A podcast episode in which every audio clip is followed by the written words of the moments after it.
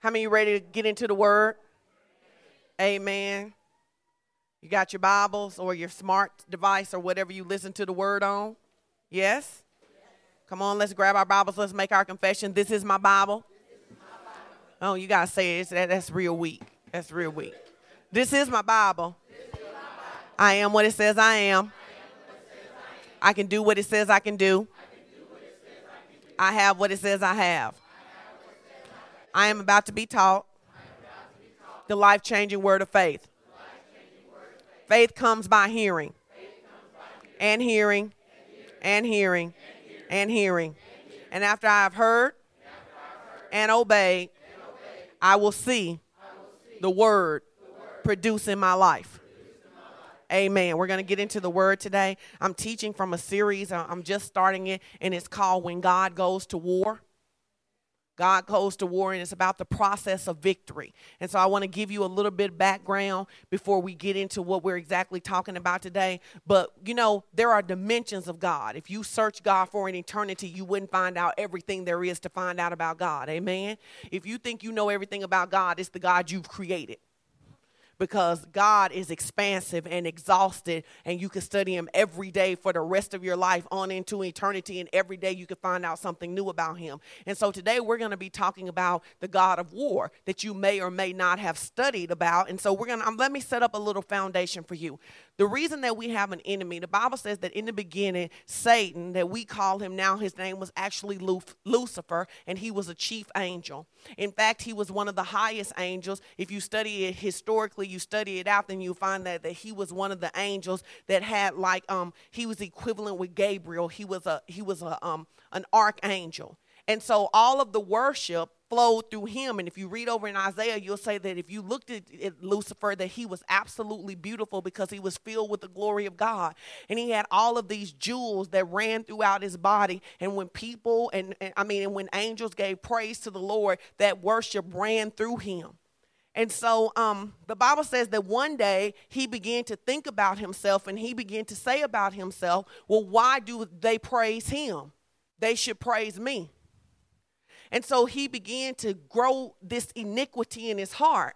And the Bible says that there was a war in heaven, not like really a war like that God had any chance of leaving. It literally says that iniquity raised up in his heart. And when he came to himself again, he found himself stripped of his glory and in the earth. And so that is how the enemy ended up here in earth. And so people often ask questions like this. They say, well, you know, if God knew that we were going to sin and there was going to be a devil, why did he send us here knowing the devil was here? Because in Genesis 1, it says that you were created in the image of God, meaning that it is not the intention that the devil should ever be able to do anything to you but be up under your feet. In fact, that's what the Bible says. It says that he's under your feet. So if you're like the devil's hitting me in the face, he's all in my head, he all on my back, he's in the wrong place. He should be under your feet. Say the devil belongs under my feet.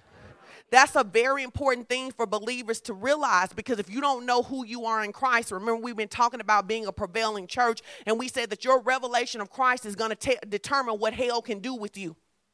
It's going to determine how much hell can be in your life. It's going to determine how much sickness can be in your life, how much poverty can be in your life, how much distress can be in your relationships, how much depression can be in your life. So it's important for you to understand that while God is fully love, that part of his expression of love is that God goes to war for his people.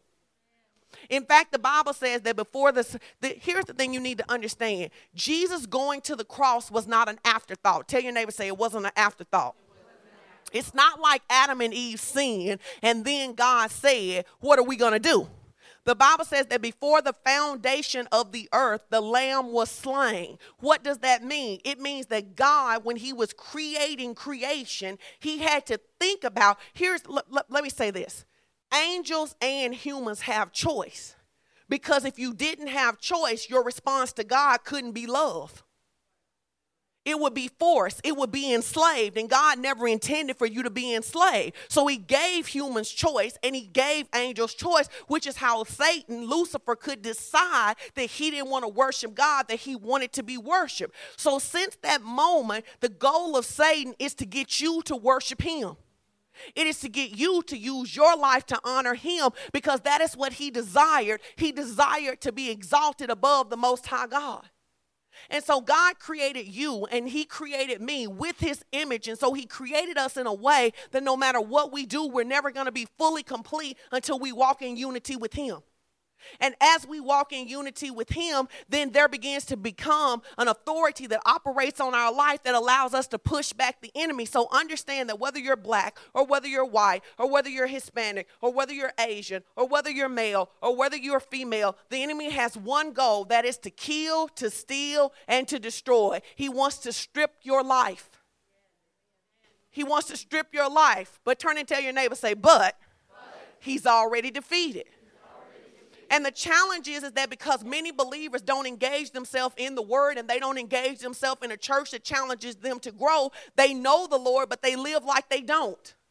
And so your job wear you out like it wear everybody else out and your marriage wear you out like everybody else marriage wear them out. And your kids wear you out like everybody else kids wear them out. And your money problems look like everybody else but you're not called to that life. Because the bible says thanks be to god who has given you the victory through the lord jesus christ. And you have to begin to see your god as a god who goes to war. And you have to begin to see yourself as a person in victory if you expect to live in victory. Shout i have the victory so now that we've laid this out, we're going to begin to talk about, you should do a study sometime about the names of God. We're going to be talking about the Lord Jehovah Sabaoth, S O B S A B O A T H, Sabaoth. And it means the Lord of the host. So anytime you read in the Bible and you see the Lord of the host, it means that you are looking at the dimension of God that goes to war.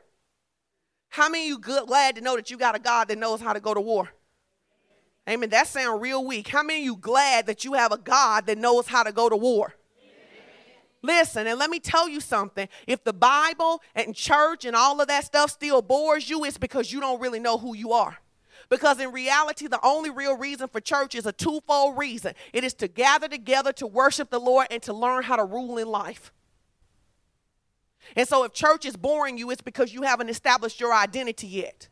Because when you hear words, you ought to be excited about what's going on because God wants to change your life. He wants to set you up for the victory He's already prepared for you. Amen. So, we're talking about what happens when God goes to war. And we're going to spend some time. We're really going to walk through one chapter of the Bible today. And we're going to look at what God desires to do. And I'm giving you guys some background. Shout, I'm a champion. I'm a champion. Shout, out, I have a God, have a God. who fights for me. Somebody ought to get the Lord a hand clap of praise. I said, You have a God who fights for you. So when you're fighting for your marriage, you're not fighting by yourself. And when you're fighting for your kids, you're not fighting by yourself. You have a God that fights with you. Amen. Amen. That's good stuff right there. And I want you to be excited and I want you to be stirred up by that because when you begin to understand, it's just like it, there is a difference between following your team when you don't think they go win any games. Now, if you a good fan, you go stick with them. Listen, let me tell you something. I am a Razorback, true and true, all the way in. But some seasons make me sadder than others. But there are some seasons when you know you're gonna win, that you show up different in the stadium. And you show up different when you turn the TV on. You understand what I'm saying? And like, see, some of you, when you started watching the game yesterday, Arkansas fans, you wasn't really sure what Arkansas was to be able to do with Louisiana. But when they ran that first touchdown, your hope began to rise. See, the difference between the Razorbacks and God is that God already has the victory. You ain't got to wonder which way he go show up. You don't have to wonder if he go pull it off. See, it don't matter how many overtimes you go to with God, at the end of the day, it's going to be victory. And that's why I wore a t shirt the other week. It says, We're not moved by the process because we're focused on the promise, and your promise is victory. Amen. The first time that we see the word, the, we see God describe himself in scripture as the Lord Sabaoth is in 2 Samuel 1 and 3. And in this story, Hannah is going to the temple and she is praying and she is crying before the Lord because she does not have a son and she is married to a man who is good to her, but the man's other wife has children. And the Bible says that every year when they go up to worship, that the woman picks at her because she does not have children. And so her husband tries to comfort her and he says, But what about how good I am to you? Aren't I better than 10 sons? And she's like, I love you, but not really. I want a son. I want a child. And so she's in the temple and she is crying and she is going and she is really, really going through. And she says, um, first Samuel, not second Samuel. If I said second Samuel, I'm in First Samuel. And so what he's she's going through, and and the prophet Eli he rebukes her because he thinks that she's drunk, and so um she says, I'm not drunk. I am just sad because there is something that is missing in my life. Now, look at this right here. It says, The man went up yearly out of the city to worship to the Lord of hosts. Whenever you see Lord of hosts in your Bible, it means the God of warfare. So it's interestingly, they go up to host to the Lord of warfare, and then she goes in and she begins to engage with the Lord of hosts. And if you keep on going on, that's that's just the first time it says there, but I'm just telling you the story. So what she does is she begins, she tells the man of God that she wants a child, and she says, if the Lord gives me a child, I'm gonna dedicate that child back to the Lord. And so she goes and she has this son, and his name is Samuel. And she has Samuel, and when she has Samuel, she does exactly what she says she's going to do. She dedicates him back to the Lord. So here's the first thing that you need to understand that when you ask God to do something in your life, you need to do what you said you would go do. Oh, I'm going to say that again. When you ask the Lord to do something in your life, you need to do what you said you were going to do. How many of you have ever told the Lord that if He helps you, you won't do X anymore? Or if he helps you, you'll be more faithful in whatever, right? When you make a promise to the Lord, you ought to keep your word because whatever the Lord is doing in your life is always to set you up for victory. Amen. Now, if you go on in um Second Samuel, I'm not sure what the scripture is. Don't worry about it, Caleb. We're going to go to Isaiah 54 after this. If you go on to Second Samuel, then you will see that the Bible says this. It says, as long as Samuel lived, the Philistines could not prevail against Israel.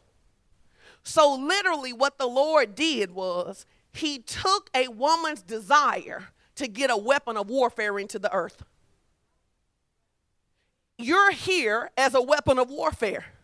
Your gifts, your talents, your abilities, they're not accidents, they're intentional. You are released into the earth realm for the purpose of being a weapon of warfare to produce what God wants produced in the earth. See, what you need to understand is the Bible says the Old Testament is for our learning. So the Old Testament is just a natural example of what takes place spiritually. All them ites they had to face in the Old Testament, they what we call demons and spirits and oppressions and generational curses, right? And so it tells you that in order to see what you need to understand, how many you want to live in the promised land? You want to live the best life God has for you. Well, I need to tell you something that the promised land is a place of war. In order, the Bible says, in fact, in order to take the land, they had to drive it out little by little so that the beast did not overtake them. And so God wants you to understand your identity in Him so that you can use your life in order to produce His will in the earth. Amen. Some of you sitting here today and you are the result of someone's prayers. You didn't graduate because you were smart. You graduated because you had a grandmother that was praying over you. You didn't get this job because you were the best candidate. You got this job because you had a grandmother and a mother that lifted you up that said, I want them to have a better life than the life that I have right now. And so, my question to you is how do you get here on prayer and then live on your own?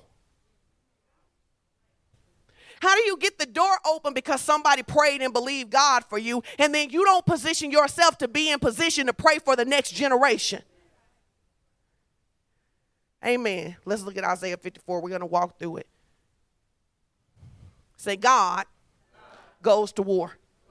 And when he goes to war, the only answer is victory.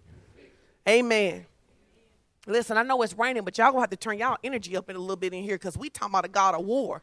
We we not, we not talking about the God of worship where we laying on the floor, everybody crying today. We talking about put your battle clothes on because it's time for you to win. You have some situations in your life that have defeated you long enough. You have some situations in your life, they your mama demons and they your daddy demons and your grandfather demons. You've been struggling with them, but somebody ought to say, you know what, wait a minute. If God is a God of war, it's time to kill some of these things. It's time for some enemies to die and not come back in my life anymore. Amen. Amen. Tell your neighbor, say, God is strategic. So I'm going to be walking you through this combination of Isaiah 54, going back and forth, telling the story of, G- of God bringing Moses and the children of Israel out of the Red Sea. So I hope you'll stick with me while we take this journey. So let's look at this. It says, the very first, it's an instruction. What's the first instruction? Sing. sing. That answers all your questions about whether you ought to sing in church, praise, and worship. It says, what does it say? It don't say sing all the people with good voices. sing all the people who can make a solo album. It said, what does it say? It says, sing. And then it begins to talk about it. It says, sing, O barren, thou that didst not bear. It is time for you to break forth in singing. So when you should be doing your greatest singing in your life is when you have had things in your life that have not produced when you have things in your life that have died, when you have things in your life that are not breaking through, that's when you ought to be doing your biggest singing. In fact, it says that when you got dead stuff in your life, that's when you ought to break out into singing. And then it says, cry aloud.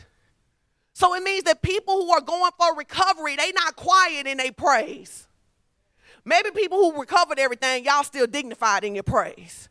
But it's some people in here who's like, wait a minute, I still got some kids that need to get free. I still got some financial oppression that's going on in my life. I still got some struggles in my mind that don't nobody know about. So I'm going to break forth in singing and I'm going to cry aloud because there's a promise that's coming here. He says, he says, For thou that did not travail with child, this isn't really about child as much as it's about breakthrough and fruitfulness. It says, so when you aren't being fruitful, that's when you ought to praise him. He says, because your praise will position you for fruitfulness. Your complaining will never produce you for fruitfulness.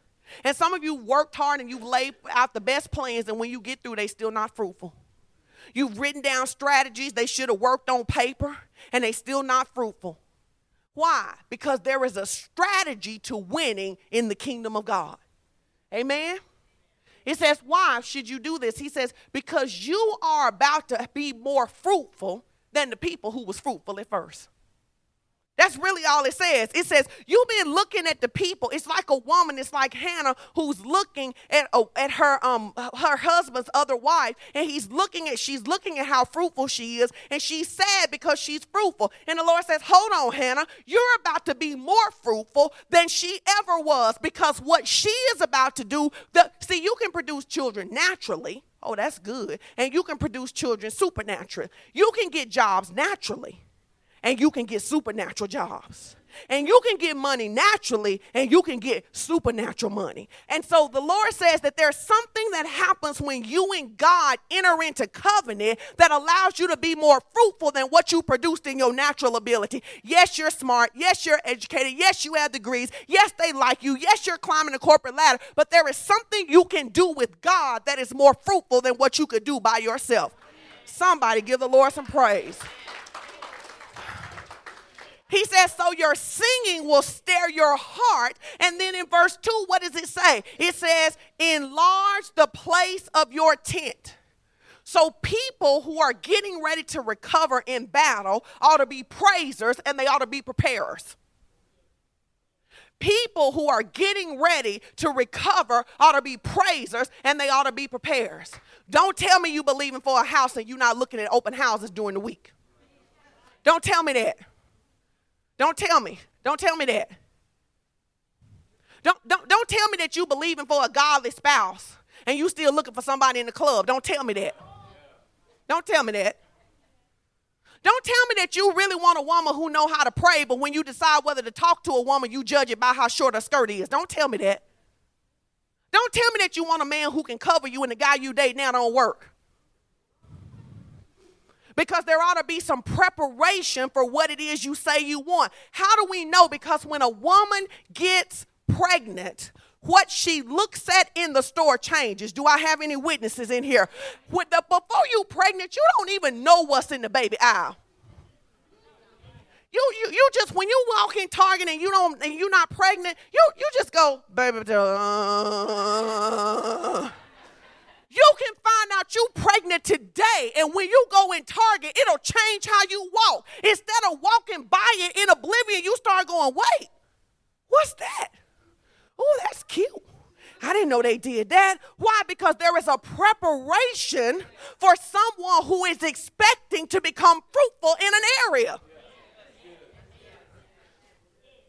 Oh, don't tell me you ain't got the money to go back to school and you ain't even looked at the program to know which program you want to go into. You don't even know which program it is. How you gonna ask God for the money when you don't know which program it is? Don't tell me you want to be a CEO and you won't take the extra training that they offer at work because it would mean you couldn't go to happy hour. Don't tell me that because people who going somewhere are preparing to go. So he says, now, if you really believe it's about to be a time of victory and recovery, he says, enlarge your tent. Before you make space on the outside for greater, you got to make space on the inside for greater. Because as long as you think little, you'll produce little. So you have to allow the word to get on the inside of you and begin to stretch you on the inside. Because when you get stretched on the inside, you can't help but stretch on the outside. I'll give you a great example. Listen, let me tell you something. When I was in college, party don't owe me nothing. You hear me? If I don't never party no more, baby, I partied. I partied. I went to, eh, listen, when I was a freshman, they had a party on Thursday night, Friday night, Saturday night, and a mix on Sunday. I went to all of them. I didn't go to all my classes, but I went to every single party.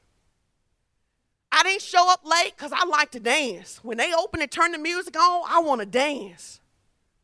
I danced the whole time. Why? Because that's what I like to do. And then, then I noticed that when God started getting a hold of my life, that the place I used to like to be, I knew I didn't need to go to the party anymore because I started getting mad when people was touching me. Like you in you you in the club, and it's crowded, and you mad because of people touching you. That means that something has shifted on the inside of you that has changed what you ought, the environment you ought to be in. See, some of you, the truth of it is, is that something really is shifting for you, but you keep going back into that tight environment, and then you wonder why you're frustrated. See, understand that's why the reason you can't stay with all your friends all your life. The reality of it is that I don't care how much you love your friends. If you and your friends started being best friends in the eighth grade and y'all both had a plan and now your friends sell drugs and you in corporate America, it's hard for y'all to be friends. What you go talk about? What you gonna talk about? Because when you trying to be an upstanding citizen, you like, don't tell me nothing. Don't tell me nothing. Can you ride in the car with me? Nope. Can you ride in the car? Can I ride in the car with you? Nope. We can meet at a restaurant. Why? Because something on the inside of you is different. I'm trying to tell you about, I'm, I'm talking about shift right now because the only way you go really shift is if you really begin to understand what God is trying to do. Listen, so I like to party, and my brother sold drugs, so I thought drug life was fun and fast, and I dated a drug dealer. And so I thought that was cute. I thought it was cute to be in school up here in the week and then go home weekend with my boyfriend who sold drugs and get money and come back. And then something shifted. Then something shifted. When I was 20, he got arrested. He had $35,000 and over 100 pounds of weed. They called me, they said, You need to come to see him because they're going to lock him up. I had to drive from Fayetteville, Arkansas to El Dorado, Arkansas. How many you know that's a long drive? About the time I got to Elkins, because we used to have to take the pig trail, something started to shift on the inside of me. And I started to say, I ain't really the kind of girl who want no man in jail. I, I, I, I, I, by the time I got to El Dorado, I came to El Dorado to say this. I'm real sorry that you in this situation. Whether they send you or whether they don't. I'm out of this. I'm out of this. You know what he said to me? He said, I was wondering when you would wake up and see you were better than this. See, it's some people in your life that you associating with that they already know that you called to greater. You just don't know that you called to greater. You hanging around here in mid-level management, they already know you executive material, that you C-suite material. You're the one that don't know, so you keep hanging out with them. Oh yeah. He says, and let the curtain stretch forth thy habitations and spare not, and lengthen thy cords and strengthen thy stakes. This begins to talk about the internal strengthening that has to happen. It wasn't just enough for me to break up with that boyfriend. I had to deal with the internal part of me that liked that life. I had to see because men who work every day don't always just have bunches of disposable cash. But people who get their money fast and hard will give you their money real easy. And so I had to deal with the part of me that actually liked living in that small place. And so there are some things you're going to have to do on the inside of you if you will ever have who God be who God called you to be. It's some ways you're going to have to grow up if you're ever going to be who God called you to be. It's some truth that you're going to have to accept about your life because just because you're in it doesn't mean God called you to it. Amen. Whenever God calls you out, he calls you out to call you into. Tell your neighbor, say, He always calls me out in order to call me into. In verse 3, it says, For you shall break forth on the right hand, I love this, and on the left, and thy seed shall inherit the Gentiles and make the desolate cities to be inhabited. I really like this out of the Amplified, it's better there. It says, Listen here, the expansion that God is trying to put in your life is always supposed to multiply. Tell your neighbor, say multiply. It says, so you're going to expand to the left and you're going to expand to the right, but it's your kids that should possess the nations. And in truth, there are struggles that you have today because your parents didn't know how to expand to the left and expand to the right. But if you expand to the left and expand to the right and you cre- and you live the way God is calling you to live, there are some struggles and some giants that your kids won't face cuz you killed them. There are some giants. See, David's kids never had to face Goliath cuz he killed Goliath. What are the giants in your life that God is calling you to kill so your kids and grandkids don't ever have to look at them? What is it that God wants to do in your life? How does God want to use your life? Is it breaking poverty? Is it breaking depression? Is it breaking divorce? What is God trying to do in your life so that your grandkids don't even know that it's supposed to happen that way? Amen. Let's look at Colossians 13, Colossians chapter 1, 13 through 14. Are you learning something? Say I'm a champion. Say I'm called to win. Say my God has gone to war for me. Look at this. It says, who deliver who has delivered us? Had. That's a past tense word. Tell your neighbor, say you. Look, no, look him in the face for real. Tell him say you, are already, delivered. Just wake up, to your deliverance.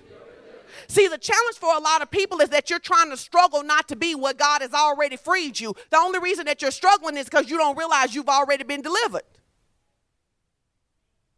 You don't need somebody to unlock the jail when the jail already been unlocked, but you do need to walk out of it and understand, understand that you're not in prison anymore. Amen. It says he has delivered us from the power of darkness and has translated us into the kingdom of his dear son. So he brings us out of in order to bring us into. Listen, if you're in Northwest Arkansas, there is so much. If you look at Northwest Arkansas, Northwest Arkansas is the model of growth and possibility. It never should have been this. It was a little country town. It really is still a little country town trying to learn how to manage 500,000 people. The fact that you're here is evidence that God is trying to teach you what expansion looks like. It's that God is trying to teach you what it's like to come from nothing and make it something. You trying to run up out of Northwest Arkansas, have you learned the lessons of expansion that you can use somewhere else? Amen. In whom we have redemption through his blood, even the forgiveness of sin. The journey with the children of Israel is an earthly example of what takes place for the believer. He brought them out of Canaan, Egypt, to bring them into Canaan. God is bringing you out of sin to bring you into destiny. He is bringing you out of cursing to bring you into blessing.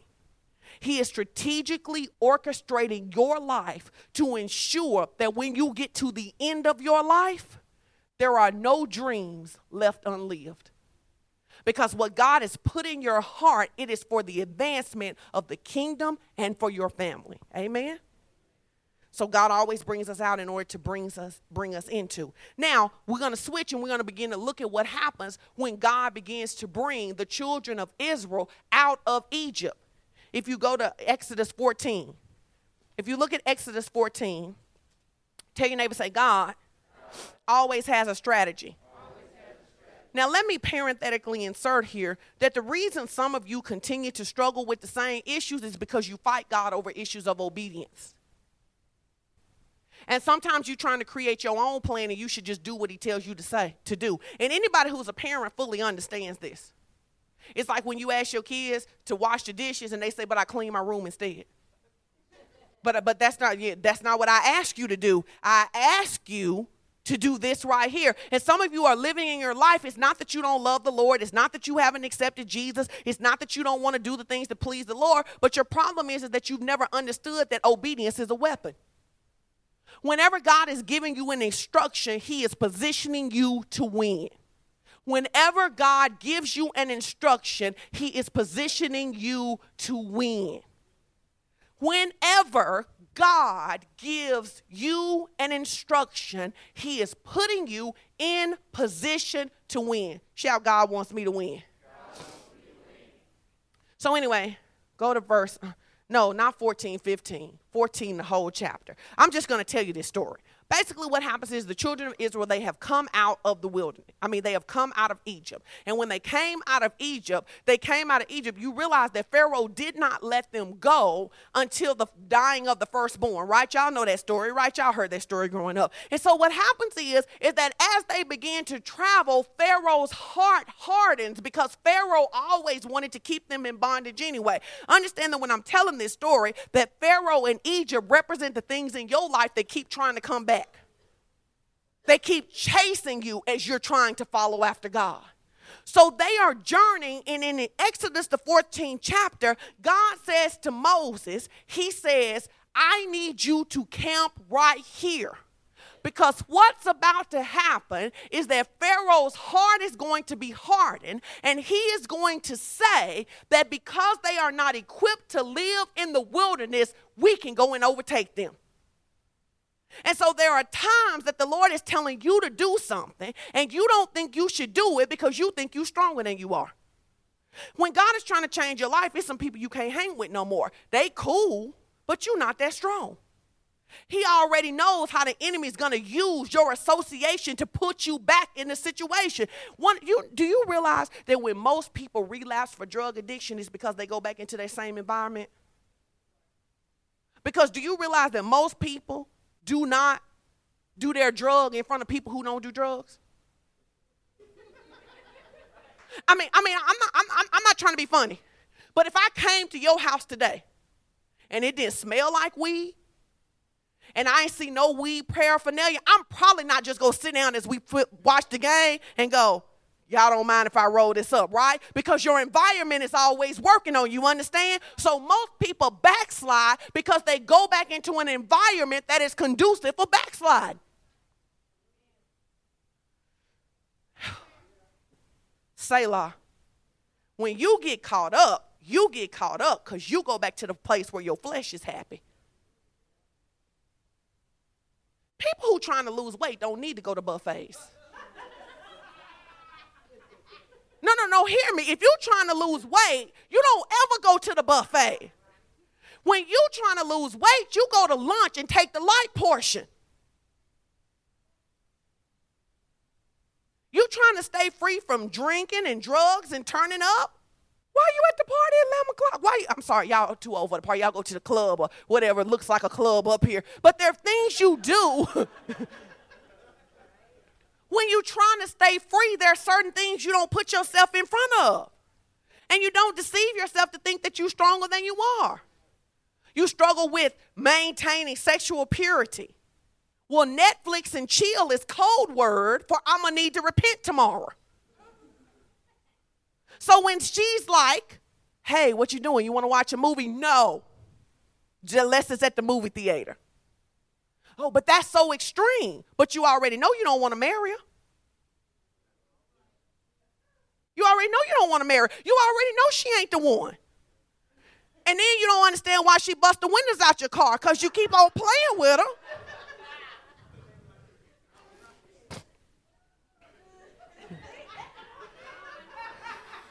I don't understand why she crazy because you keep giving your strength into her, making her think that she gonna be with you. But you already know he don't want you. That's why he didn't let you meet his mama when she came up. So he says, Go to this place so I can position you to win. And the Bible tells an interesting story. You should actually go back and read it. It says, So, what God does is that He positions Himself between Israel and their enemy. And He is light to them, but He makes it dark for their enemy. See, when you get in obedience to God, some enemies that you've been trying to fight, God will hide you from them. They can't even see you. But your disobedience got a flashlight on your head. It's just like, here she is. There, there, there she is. You ever seen a little kid try to hide and they hide in plain sight? They like hiding sitting in the chair. Like you ain't even get under the table, right? Your disobedience, you just sitting on top of the table talking about I'm hiding from you. No, you have to do what God is telling you to do. And so their enemy was consumed. Let's go back to um, Isaiah. I'm almost done with this.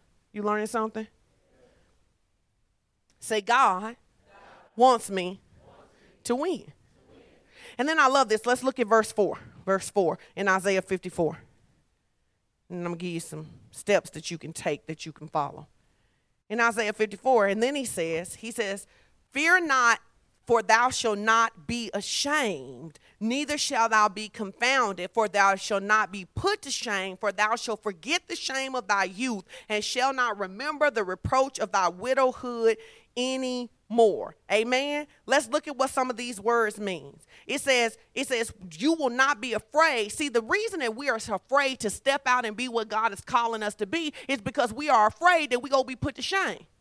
If I start the business, if I go back for the doctorate, if I really try to live a life where I have a happy marriage, I'm going to go be ashamed. You know what I'm saying? So it's just easier to pretend like I don't really care about it. But he says, Fear not, because you're not going to be put to shame. Here is what you need to establish in your heart no man does it God's way and loses.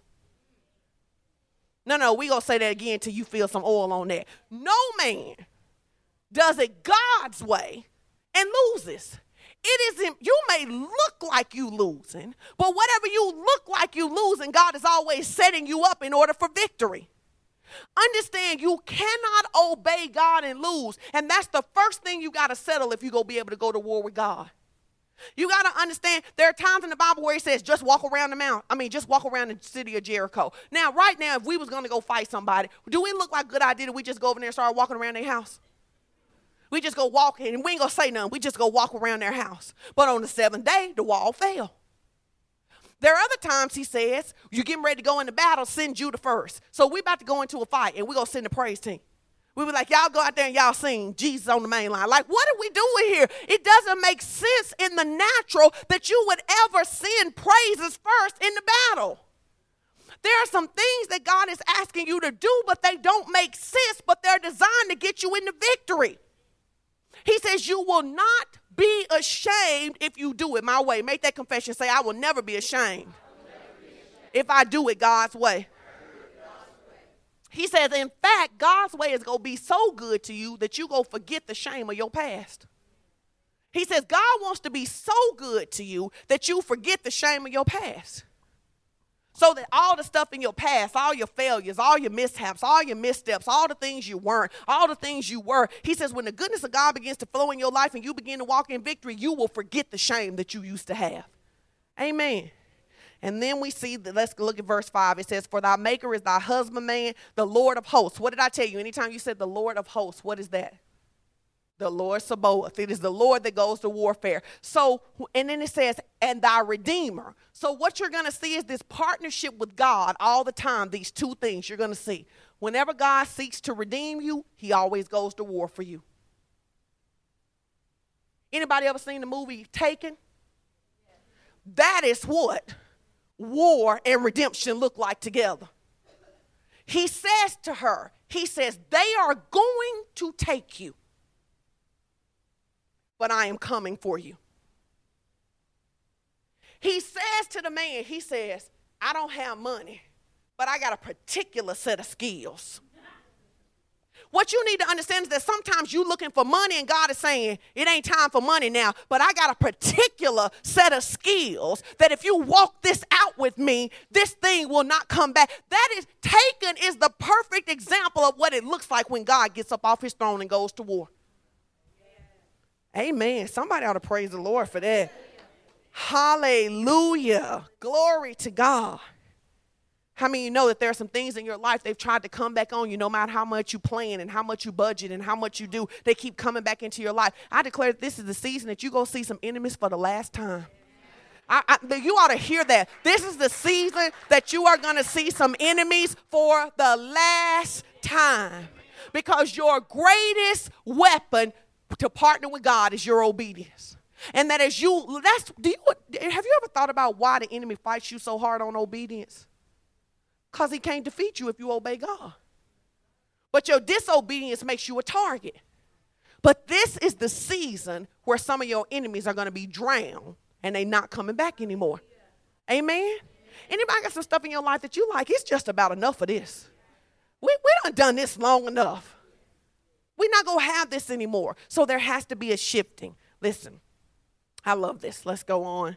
We're going to skip down. You're going to have to read the whole chapter for yourself. Amen. So we see whenever you want to, well, you should go home and watch the movie Taken. You can see what God does on your behalf. Except he don't cuss like that when he come for your enemies, okay? Um, like it's not like that, but the illustration of it is the same. Did you when you watch Taken, every move that man made was calculated. His daughter was over there. She couldn't see what he was doing. But all the time he was coming. See, there are some times God has you somewhere and you can't see what he's doing. But all the time he's coming. See, God will delay your deliverance to make sure he destroys your enemies. How, w- w- does God delay deliverance? He does. The Bible says that he knew Lazarus died on the first day, but he waited three more days. And then he says, because this thing is for maximum glory. It is for God to get the maximum glory. That's why you can't tell your neighbor, say, don't hate the process. Do not hate the process because the process means that God is working on a part while you're working on a part. And God isn't obligated to tell you all the part. That man didn't have time to tell his daughter every single thing he was going to do to get her. He just said, Here's what I need you to do. He said, I need you to go with them. I need you to stop fighting. Really, what he was saying to her is, I need you to stop fighting so they don't kill you. He said, Because if they kill you, it won't do me no good for me to come to you. But if you'll stop fighting and you'll go with them, I'm coming for you. And anybody who's a parent knows what it's like to be both redeemer and person of war. I am I, when it come to my kids, I, I love them and I redeem them. But if somebody do something to my kids, watch out. Listen, we was driving to school last year in Black History Month, and Jordan says to me, she says, we driving in the curve. She says, Mama, she said, at school the other day they made us be slaves. Huh? What? Wait, wait, what what'd you say?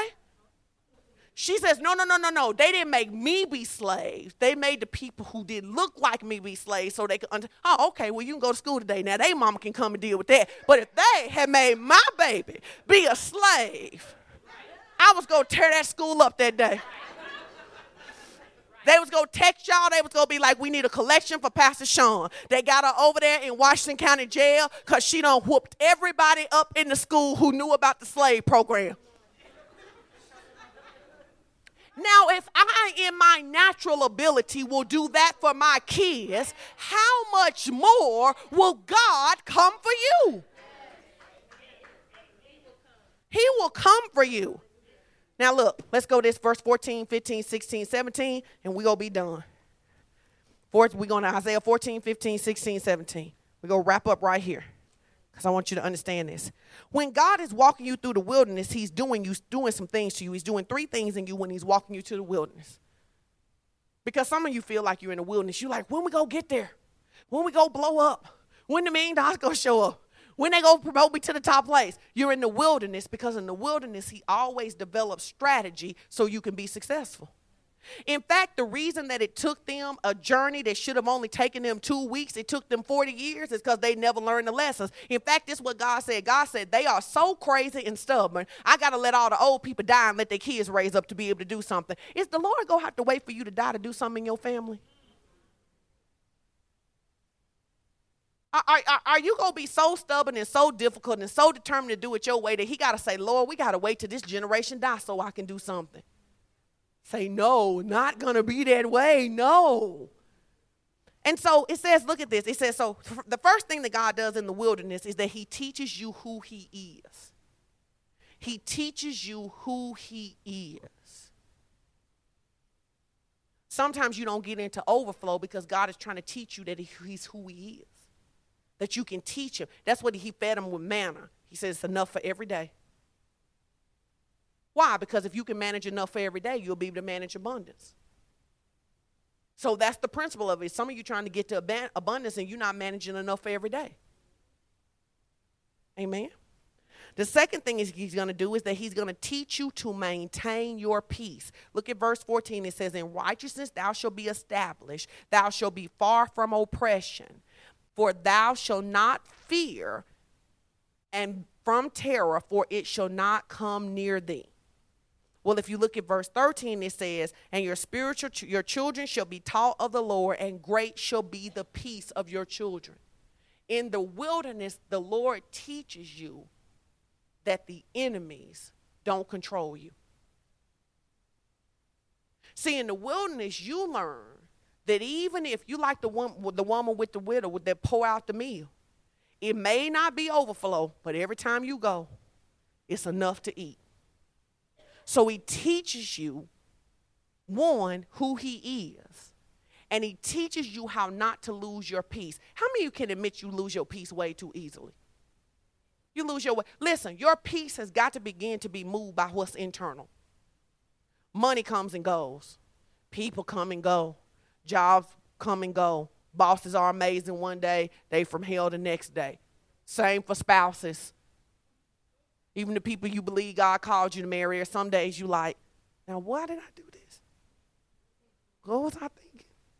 And so you need to understand that God wants to teach you how to maintain your peace. I'm gonna tell you this: if traffic make you angry in the morning, you need to work on your peace. Because traffic is external. And you should not be moved by what's external. You should be moved by what's internal. So he teaches you how to maintain your peace, and then he teach he establishes you in righteousness. In the wilderness, the goal is for God to teach you how to do what he says even when it don't make sense. Give this amount. Well, why would I give that amount? Because I told you to. Don't date them. Why wouldn't I date them? Because I told you to. In the wilderness, God don't always give a bunch of extra words. Don't give a bunch of extra words. He say stop. He don't say why. Stop. You, you know, sometimes as a parent, you explain to your kids why they can't do something. Other times you like, no.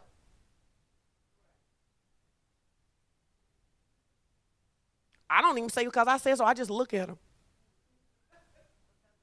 Right, like, like, like, I'm not having a debate with you because every season isn't a season for debate.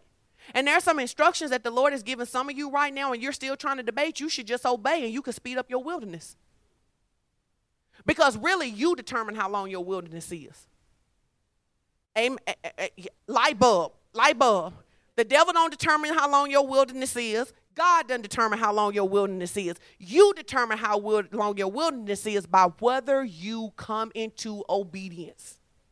Now, then he says, so he says, Seek ye first the kingdom of God. God wants to teach you how to do his way. So God teaches us who he is, he teaches us who we are, and he teaches us his strategies. Tell your neighbor, say, God is strategic. There is nothing about God that is willy nilly. God is creative and big picture, but God is down to the detail. In fact, this is how detailed God is. God knows when you lose hair 137.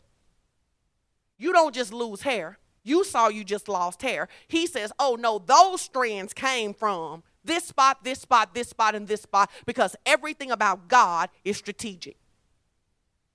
Amen. Now, let's keep going. He says, Look at this in verse 15. He says, Behold, they shall surely gather together. He is telling you that in your life, tell your neighbor, say, in your life, you will have some enemies. And he says, Surely, surely, that means certainly. He says, Certainly they are going to gather together, but what? But what? What does it say? But not by me. So it's like your poverty isn't because of God. Your health challenges aren't because of God.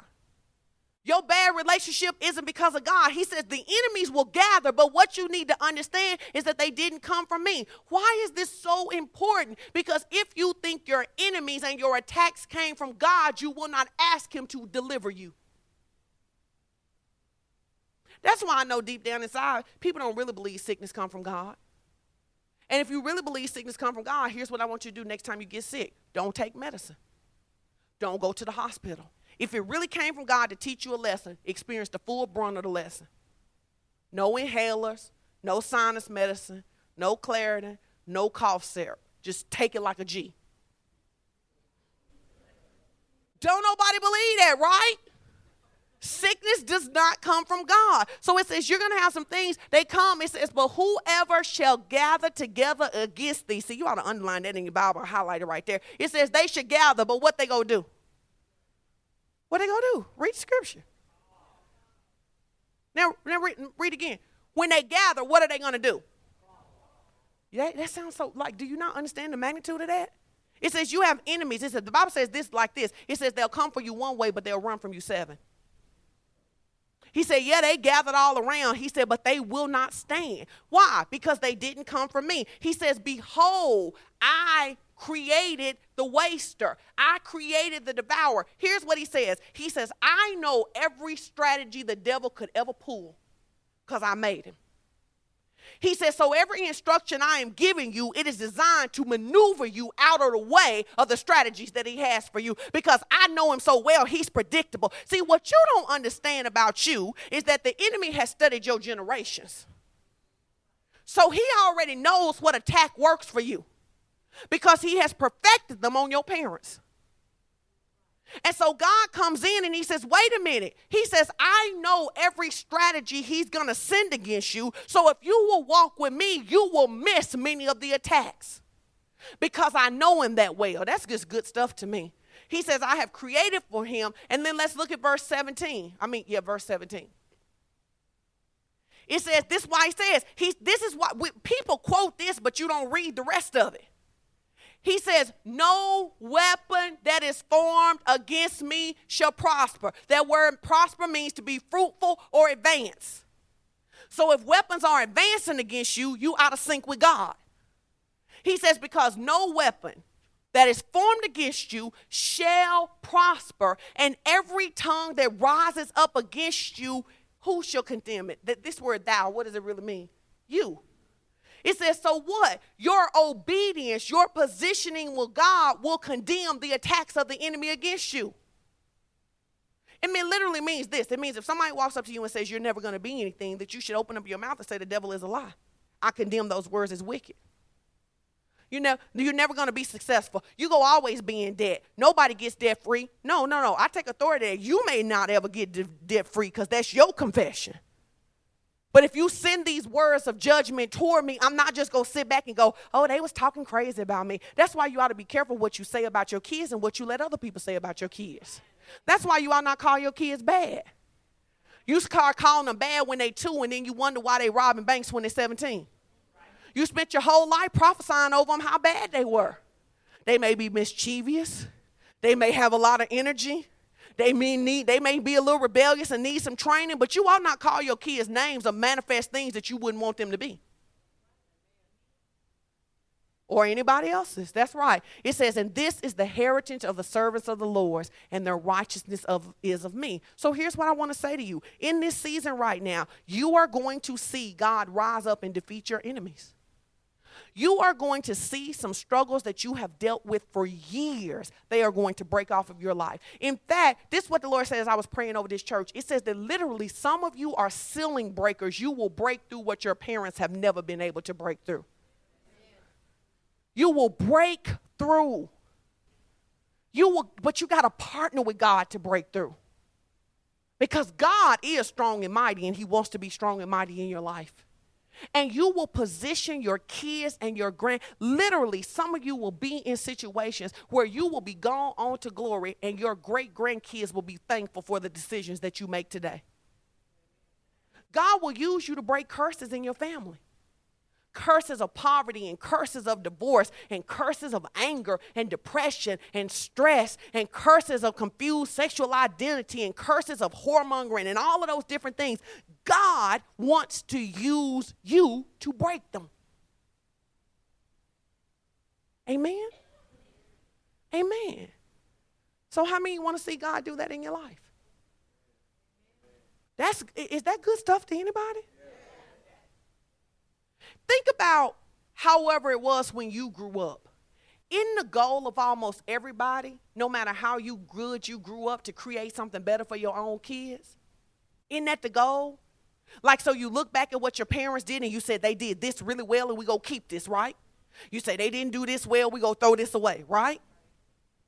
And you you're building on something, right? God spiritually wants to do the same thing for you. He wants to, he wants to show you. Here is why the men in your family struggle with anger. Let me break it in you so you can break it in the family. Here's why the women in your family X. Here's why the kids in your family X. When God begins to download that kind of intel, you become a generation changer. Don't let something like disobedience keep you from changing generations. Don't do what's easy. Do what's necessary because somebody's waiting on you. How many times have you thought in your life, man, if if if my parent, I don't know about you, but I was just like, man, it would have been so nice not to go to go to college and not have to work. It'd have been so nice to do that. So then one of our goals became to send our kids to college so they didn't have to work. We had to break some things on our life to do that because we was the first people to complete college. So we want to shift something. We want to complete college and you don't have loans that follow you. We wanted to be the people in our family that had a good marriage. That's why we work so hard on our marriage because what we recognize is that your kids become what they behold. And so I don't care how much you tell your kids to have a good marriage. If you don't have a good marriage, if you don't communicate with your spouse, if you don't date your wife, if you don't honor your husband, if you don't do those things, you don't produce kids who know how to do those things. So there are things that God literally wants to break in your life so that your kids don't have to face them. Amen. Come on, stand to your feet. We're going we're gonna go. We're going to just make a confession. This is what I want you to do. I just want you to take a second. You seem kind of solemn, but I think we ought to be more excited.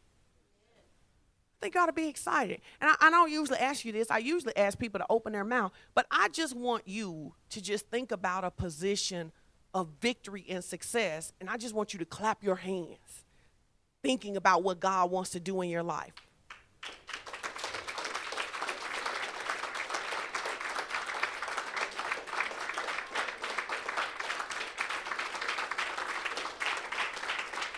Now, while you're clapping your hands, I want you to think about one thing in your family or one thing in your life that if it changed, it would change the game for your family.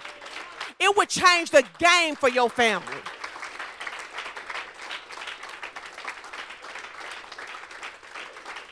And then I want you to believe that it's done and just open your mouth and say, Thank you, Lord.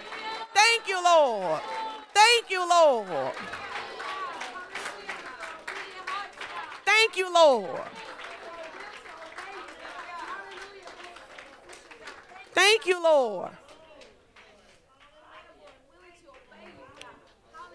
I, am I'm, I'm sharing a little bit of my journey as we go on this. And then we're going to have some people, if you need prayer, um, Chris, Ralph, come up if somebody needs prayer for Richard. Jen, if you need prayer for something specific, you can come. But I'm just, I share a little bit of my testimony because I believe it's so important to share your testimony so people can see what you're going through. I got some great victories, but I got some struggles in my life. And like for years, the Lord has talked to me about, about dealing with my weight. And I'll be faithful, and then I'll see some cake I really like and I won't. And then it'll be summertime, and McAlister Sweet Tea will start calling me, and then I won't. And this is what the Lord said to me this week. He said, Is food worth you leaving your kids before you have imparted everything they need for the next generation.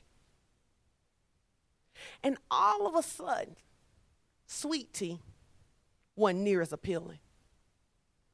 See, that when God is talking to you about your weight, your money, your mind, drinking, smoking, all of that, all he's trying to do is to keep you here so that your kids, your grandkids, don't have to learn lessons without your wisdom.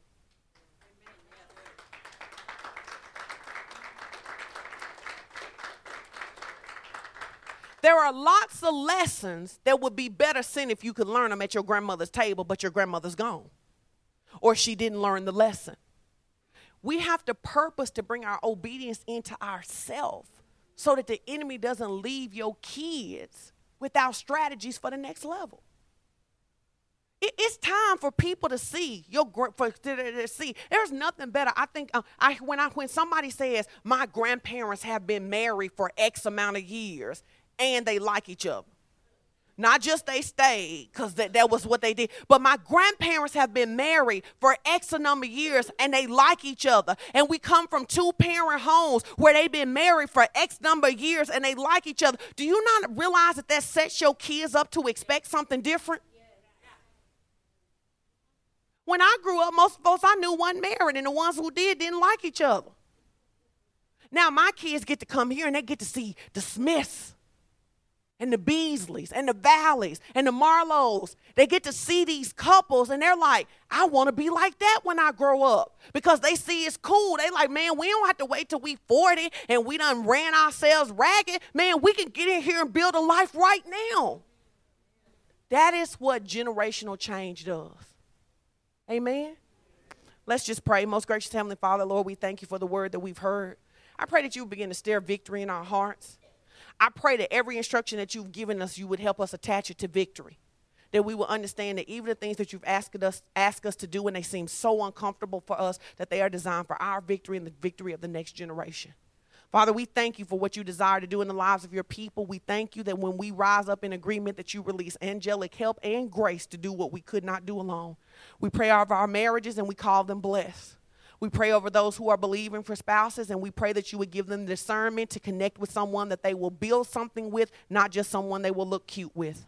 Father, we pray over our children. We cancel every assignment against them in the name of Jesus. In fact, we pray that you will begin to give us discernment to even see the strategies of the enemy before they come, that we will prepare our children.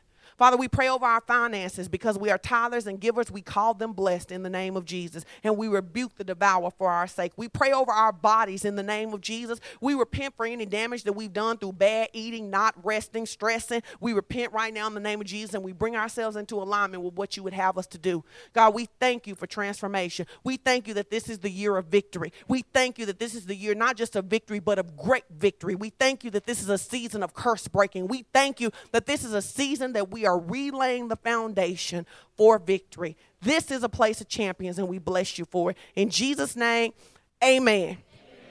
amen. Greet somebody you didn't